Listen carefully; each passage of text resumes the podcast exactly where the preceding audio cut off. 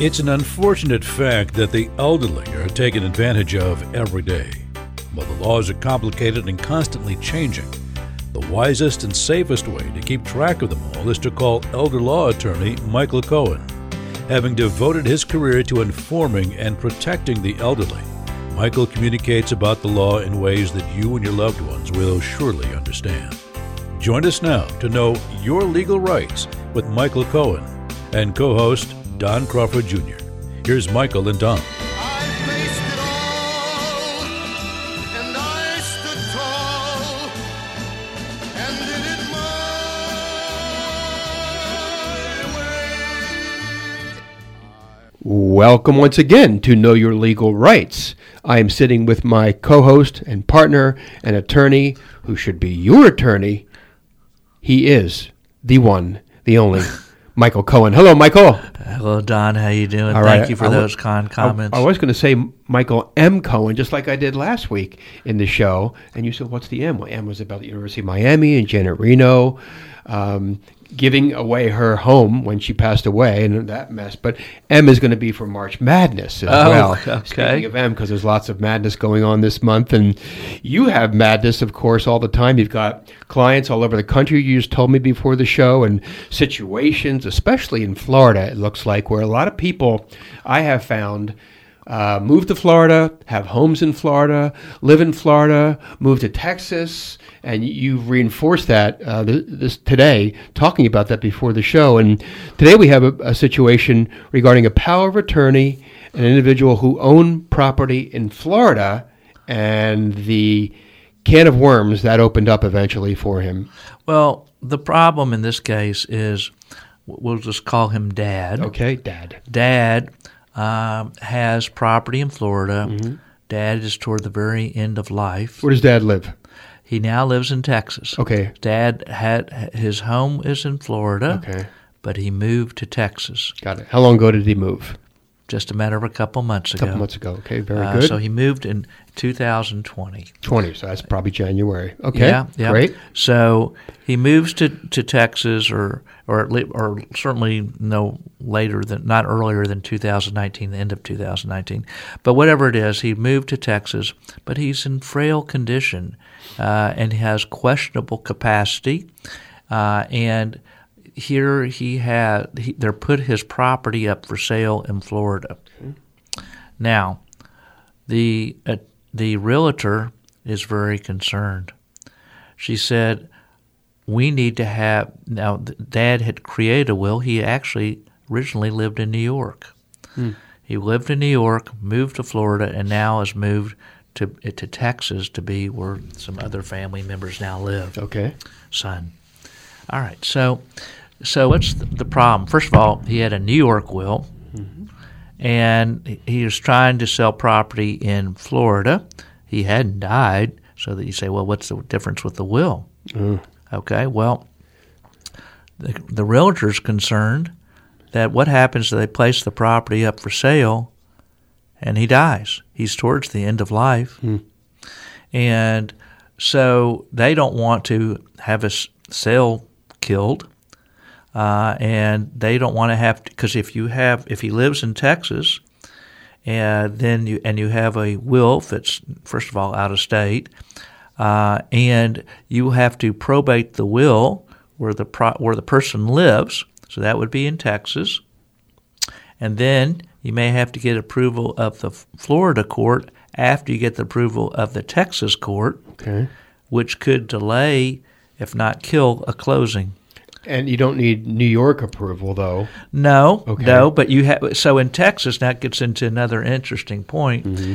Will a will from another state be approved in the state that you reside? Okay. and that's going to depend on the state.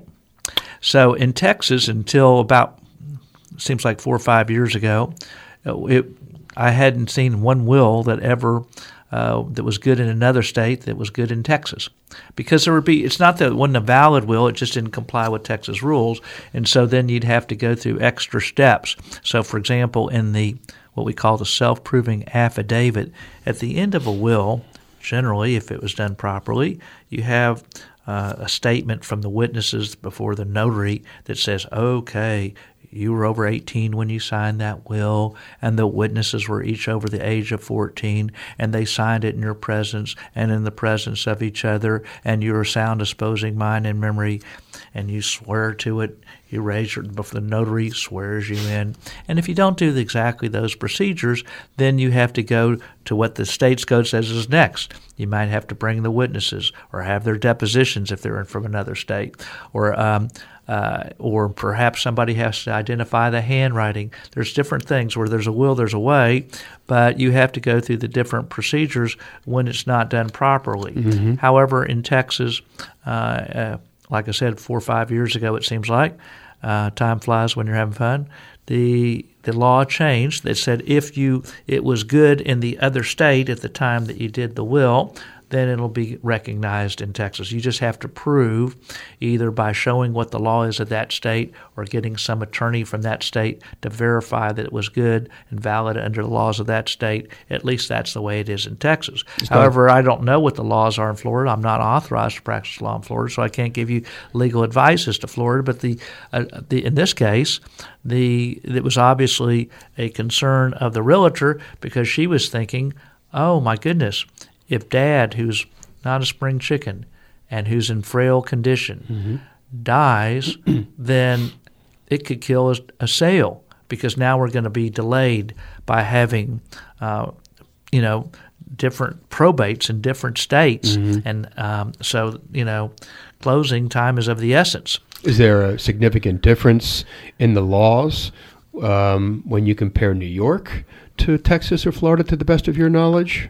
As far as which part, as far as wills, probate, yes, there Any is. mhm. Yeah, uh huh. There's a lot of states that are different uh, because the process is more difficult for probate. Okay. So if you went, for example, to California, it's notorious that the, you'll be tied up in the courts for a couple years at least. My. And so in, in California, for example, and I'm not giving legal advice for those people. I'm not licensed in California, but it's well known that most that it's you should have a revoc. People in California often have revocable living Revocable, trust. okay. And by the way, that would have also solved the problem, and that is what the realtor was saying that you should do is have a revocable living trust. Therefore, put the property in the trust.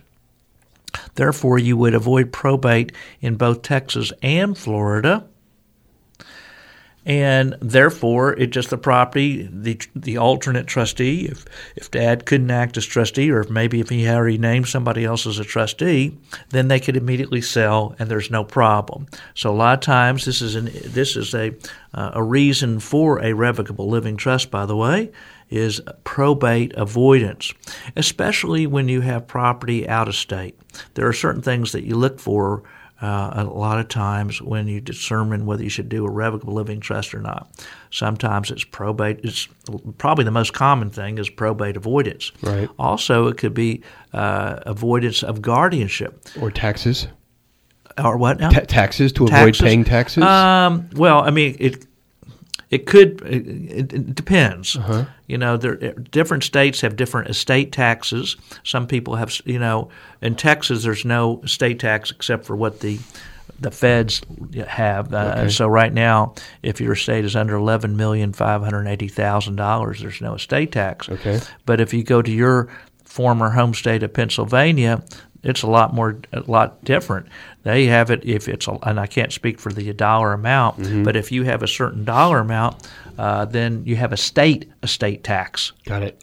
Uh, I do not, I can't speak for Pennsylvania if that's the case anymore. Mm-hmm. I don't know, but a lot of different states have different, all sorts of different taxes that we may not have in Texas. In New Jersey, there was even a talk about having a. The governor of New Jersey recently had proposed a millionaire tax. If you had over made over a million million dollars, then you were going to have an additional tax. Is that the current Governor Murphy? Uh, yes, yes, yes. Yeah, it. Mm-hmm. it didn't. It didn't pass, by the way. But I, I- in fact, I told an attorney who happened to call me for some advice on a certain situation for them. Uh, I said, "Oh, will you tell your governor we have enough out-of-state residents? Uh, we're going to build a wall around Texas." Funny. So, um, so anyway, the um, the bottom line is is that um, y- there are different rules in different states. Okay, and so you. what? And so so if you have a will in one state, some some states would say it may not be good, Mm-hmm. and some states will say, well, if you could show that it was good in your state. So so here's that issue, uh, especially for those people who were um, just moved here from other states. Well, Mm-hmm. should we review it? And do you have property in another state? If you do, generally it's recommended to have a living trust or some sort of trust where you could put the property, deed the property into the trust, and therefore it avoids probate. Also, in this case, uh, Dad had. Um, you know, a questionable capacity.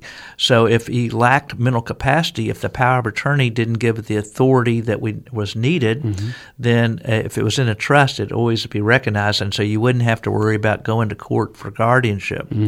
So that was what the um, uh, realtor had recommended, but we're really concerned I said there are other options, and I'm real concerned about um, whether we could act quickly because it takes a little bit of time to set up a, tr- a revocable living trust. Now, by the way, revocable trusts have other advantages like uh, besides probate and avoidance and avoidance of guardianship, at least as far as the assets that are put into the trust. There's privacy. You know, when you have a will, uh, it's a matter of public knowledge, so you can see the will, and perhaps there might be an inventory. And some people want privacy, and t- particularly in today's world, there are so many people who are out to see everybody else's information. And so it's not necessarily that you think that uh, you know who's going to look this thing up, but nowadays everything seems to be uh, everybody knows everybody else's business. It's the information age. So uh, anyway, so some people want privacy sometimes, and they and it's also quicker. You don't have to go by the state's laws. So I didn't have to worry about probate in Texas and in Florida. I just go by your own laws. You make your own rules when you have a trust. That's not to say everybody should have a trust, by the way. Uh, sometimes it's better to have a will, and sometimes it's better to have a trust. Uh, and as you'll see in this case, I said sometimes it's better to have neither. Huh. Okay. Very good. All And right. we will stop you right there. I want to ask you about that, and I think a lot of listeners do too. I want to talk about your next workshop, which is Thursday, March the 26th, or the one after that is Saturday, April the 11th. Thursday is 1 o'clock in the afternoon, and Saturday is at 10 o'clock in the morning. You have the option of either, and I highly recommend you get on one of the waiting lists or just sign up for them now. You can bring a significant other if you'd like, but it would be two free hours of estate planning or government assistance discussion where you go to the workshop, you get a coffee, you get a drink, you get a donut, you get a pastry of some sort, and you get to sit down and listen to Mike talk about estate planning. But it's not a seminar, it's a workshop where there's dialogue and interaction. It's not just being spoon fed or force fed information about those two areas, which is much more enjoyable. And you get to ask a question about your individual circumstances. Yeah, you're not limited to just one question. You could just Oh, you just ask questions throughout. It's interactive, like you said, and so you see what somebody else asks, and then you say, "Well, gee, there's something I don't understand, or maybe I'm thinking about my own individual situation, how it reflect, uh, how it may um, uh, might be beneficial to you to find out an answer that uh, you didn't know." And so we just see what it is you want to know, and for two hours we kind of have um, some discussion. It's a dialogue as to what's important to y'all. That there's those people who are in the workshop as to whatever it is that you want to know. And if you do go to that two uh, free hours of uh, estate planning essentials workshop, then you also, as you may have mentioned, are entitled to a one hour vision meeting. In other words, where you get to, we look at your situation one on one, but only if you go to the estate planning essentials workshop first, because we want to make sure you're educated before you have a, a, free meeting uh, t- together one on one. So, uh, to all you have to do to, to go to that free estate planning essentials workshop is to call 214 720 0102. That's 214 720 0102 or sign up online at dallaselderlawyer.com. That's dallaselderlawyer.com. Now, you said trust or will or none of the above. Yeah, yeah. When is none of the above Well, in? so so here I said, okay, you know, we're really concerned about dad who's at the end of life. Mm-hmm. Maybe we should that you know since it takes a while to do a trust because you have to you know get with people then you have to fund the trust. When funding means and that's the biggest mistake that people make is retitling the assets into the name of the trust. So if you have an investment account instead of your individual name it would be the Don Crawford Jr. Family Trust or something like that, uh, or whatever you want to call it. You can call it any name you want, by the way. We've had all sorts of different names that are kind of funny Sure. that people call things. But it, whatever it is, you could just call it the trust, but you have to retitle. In other words, you change the account from your individual name and go to the bank or, or financial institution and uh, change the name of the account uh, or open up a new account in the name of the trust. Uh, that's the biggest though mistake that people make. Sometimes you list them, uh, let's say the assets on the on the schedule, and people just think that that does it, but that doesn't do it. You've always said you've got to make sure the asset is put into it. Right, right. You always have a pour over will just in case, but that defeats the purpose. Uh, that's kind of an insurance policy that if you screwed up. Mm-hmm. So, uh, so if uh, if you had an investment account, okay, it's whatever you call the trust and trustee of the trust. Uh, so. Uh, in this case, so here there was probably six different accounts, and so that means he, that dad, who was already in frail condition, would have to go to change the, you know, all the assets, which dad might do, uh, but in addition to deeding the property into the trust, and then you got to assign personal property to the trust. So there's different things that you have to do when you create a trust. Um, I thought that the uh, that what because what was the goal of the realtor? The realtor's goal was to say, okay, I don't want to have be delayed by probate, and that's why the idea of the revocable living trust, and that certainly would work. But is that the only way? Is that the only way that uh, it could be done? Well, maybe, maybe not. So let's think about other options in case there was a real rush.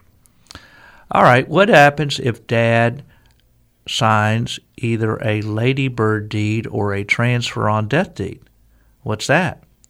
Okay, a deed that says, or a deed with reservation of life estate if it's just a strict deed with reservation of life estate, although we probably wouldn't want that in this case uh, because we want to have dad have full value, have the full home until he dies.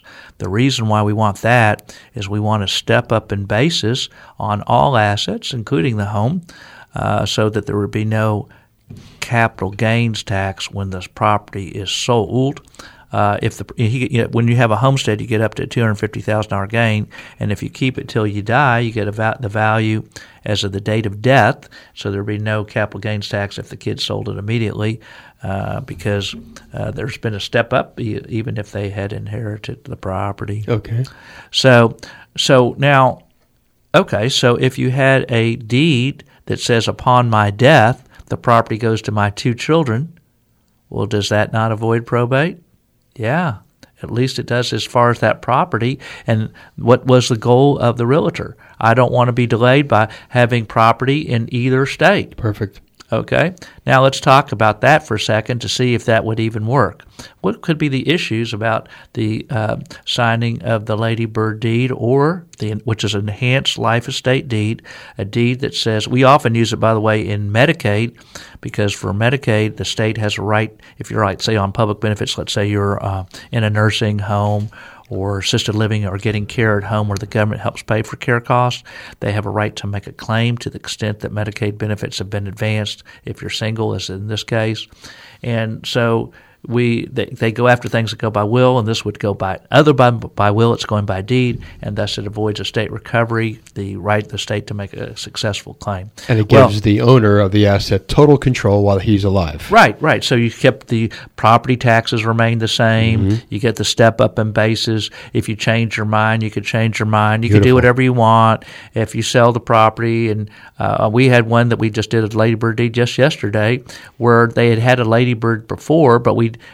changed. We did a new Ladybird deed to go to a trust, and there were some reasons because we wanted to have uh, protection in case the the child died that uh, that would go to her children who were minors, and we have an underage trust inside the trust uh, until they're 25 years old for use for their education, or in case she was disabled. And you remember, in our world, bad things happen to people, so instead of it just going to an individual, they wanted more protection. Uh, but in any event, uh, so what would be the problem? Of having a ladybird deed or a transfer on death deed. Well, what happens if he lacked mental capacity now? Well, first of all, how do you determine mental capacity? Right. All right. Well, maybe what we'll do, uh, what we have suggested, is to go to uh, the dad's neurologist to make sure that there is capacity. I've examined dad, and at the time I examined dad, he had the, the mental capacity to do this deed. Okay. But what if he didn't have the legal capacity to do the deed? Mm-hmm. Well, can I rely upon the power of attorney? Maybe. Maybe. Why do you say maybe? Well, how do I know? First of all, how do I know that the, well, first of all, does the power of attorney give the authority to sell real estate? The answer is generally yes, or transfer real estate, yes. Good. But who was that property going to? It's going to go to the children. Mm-hmm. And who is likely to be the agent under the power of attorney? One of the children. Bingo. Will a title company say that that was self dealing? Right. Oh, will they just disregard it? Yeah, you don't want that. Yeah, yeah. So, so will that work? And if you have, at least in Texas, what uh, if you have a transfer on death deed? Um, you can't use a power of attorney. So you, uh, that's one of the rules. Now, I can't speak as to Florida, but here, uh, a transfer on death deed, which is just a deed that says, "Upon my death, the property goes to so and so." That let's say children in this case, uh, but you can't use a power of attorney to, for children. Can't use a power of attorney to sign that deed on behalf of dad. Fascinating. Yeah. So now we have to say, well, what will a title company think? Oh, so in our world, we have to think not only what's capacity, is there another option? Can we, and what are the rules? What are the ramifications? What are the title companies going to think? What are the tax issues? Uh, so, so there's lots of different things. So we're right now we're examining uh, that situation. So we'll have uh, the dad. Uh, have a capacity. We'll prepare a capacity affidavit for the neurologist to sign. I exam. I saw Dad, and when I saw Dad, he had the capacity to do this deed, or whatever it is, or trust, or whatever it is that I, you know, I thought he knew the bounty of his affection. He knew this. There was no. We might even put in there is no undue influence, although that may not be uh, something that the doctor would sign. He really should just sign as to capacity. Why a doctor? because a doctor that specializes so that if a title company said or anybody said, well, how do we know that the person had capacity? Now the title company who has the risk that the you know the deed wasn't good feels better that the person had capacity so that they could issue good title. Now what about other accounts? Well, I said that normally we do not recommend necessarily having beneficiary designations. But dad's at the end of life. Can dad go to Merrill Lynch or whatever to say a beneficiary designation to avoid probate? So that, you know, benefit, the contract supersedes a will. Mm-hmm. Now, that doesn't mean that we shouldn't have a will. In fact, my recommendation is you still have a will, but because of the lateness in life, and because of the, right now kids don't have bad things likely to occur before dad dies, Right. that we may just do the beneficiary designations because the beneficiary designations supersede a will, and it was less legal fees, uh, quite frankly. And I said, okay, so avoid us doing the trust in this scenario because dad is so close to the end of life and I don't want to delay the closing. So if we could do the Ladybird deed or perhaps a transfer on death deed, uh, I gave some names of Florida attorneys since I'm not licensed there, and and we will do beneficiary designations. Now you say that's great. I don't need an attorney. But in my world, I said, no, no, no. I still think you should have different things. Let's just do this on a temporary basis. But then we should have dad, assuming there's capacity, Right. do a will or, or, or, or perhaps a trust, depending on what dad wants, because bad things do happen. Right. Uh, one of the kids has minor children, so let's say uh, there was a, a, a late uh, winter storm uh, that came to to Dallas, Fort Worth area, and there was an icy day, and he died uh, in a car accident, or perhaps he took a slow boat to a cruise to China, uh, and uh, uh, he died. Then the children might be the beneficiary, the grandchildren might be the beneficiary, and they are minors. Mm-hmm. Okay, or what happens again, like um, if if he had become disabled, uh, then then he can't handle things. So, uh, or maybe uh, the kid c- could be sued, and there could be marital issues, or whatever it may be. So we could compare prepare for those different types of things, whatever it is that Dad wants to insure against. I want you to ensure that you don't make the kind of mistakes that people make when it comes to estate planning and say to yourself those three terrible words I should have. I should have. And Michael just implied that a minute ago about making certain you go to an attorney to be sure. Be certain by attending his next workshop, which is Thursday the 26th of March or Saturday the 11th of April. Go to DallasElderLawyer.com, DallasElderLawyer.com. You can Google Michael Cohen Attorney and Texas, and that'll come up that way too if you want to remember it that way. Um, or dial 214 720-0102 214-720-0102 i take for granted that i've been doing this show for years and years with michael and he never reads one thing so it'd be like sitting in, in your house with your family member who's a rock star, but you never tell anybody that. They just are so multi talented, you just take them for granted. And I don't ever want to do that with Michael. He reads nothing, it's all from his head and his heart. And that's why you should not only attend his next workshop, but make him your estate planning government assistant attorney. Dallas Elder Law Attorney Michael Cohen, thank you for all of that today, sir. Thank you, Don.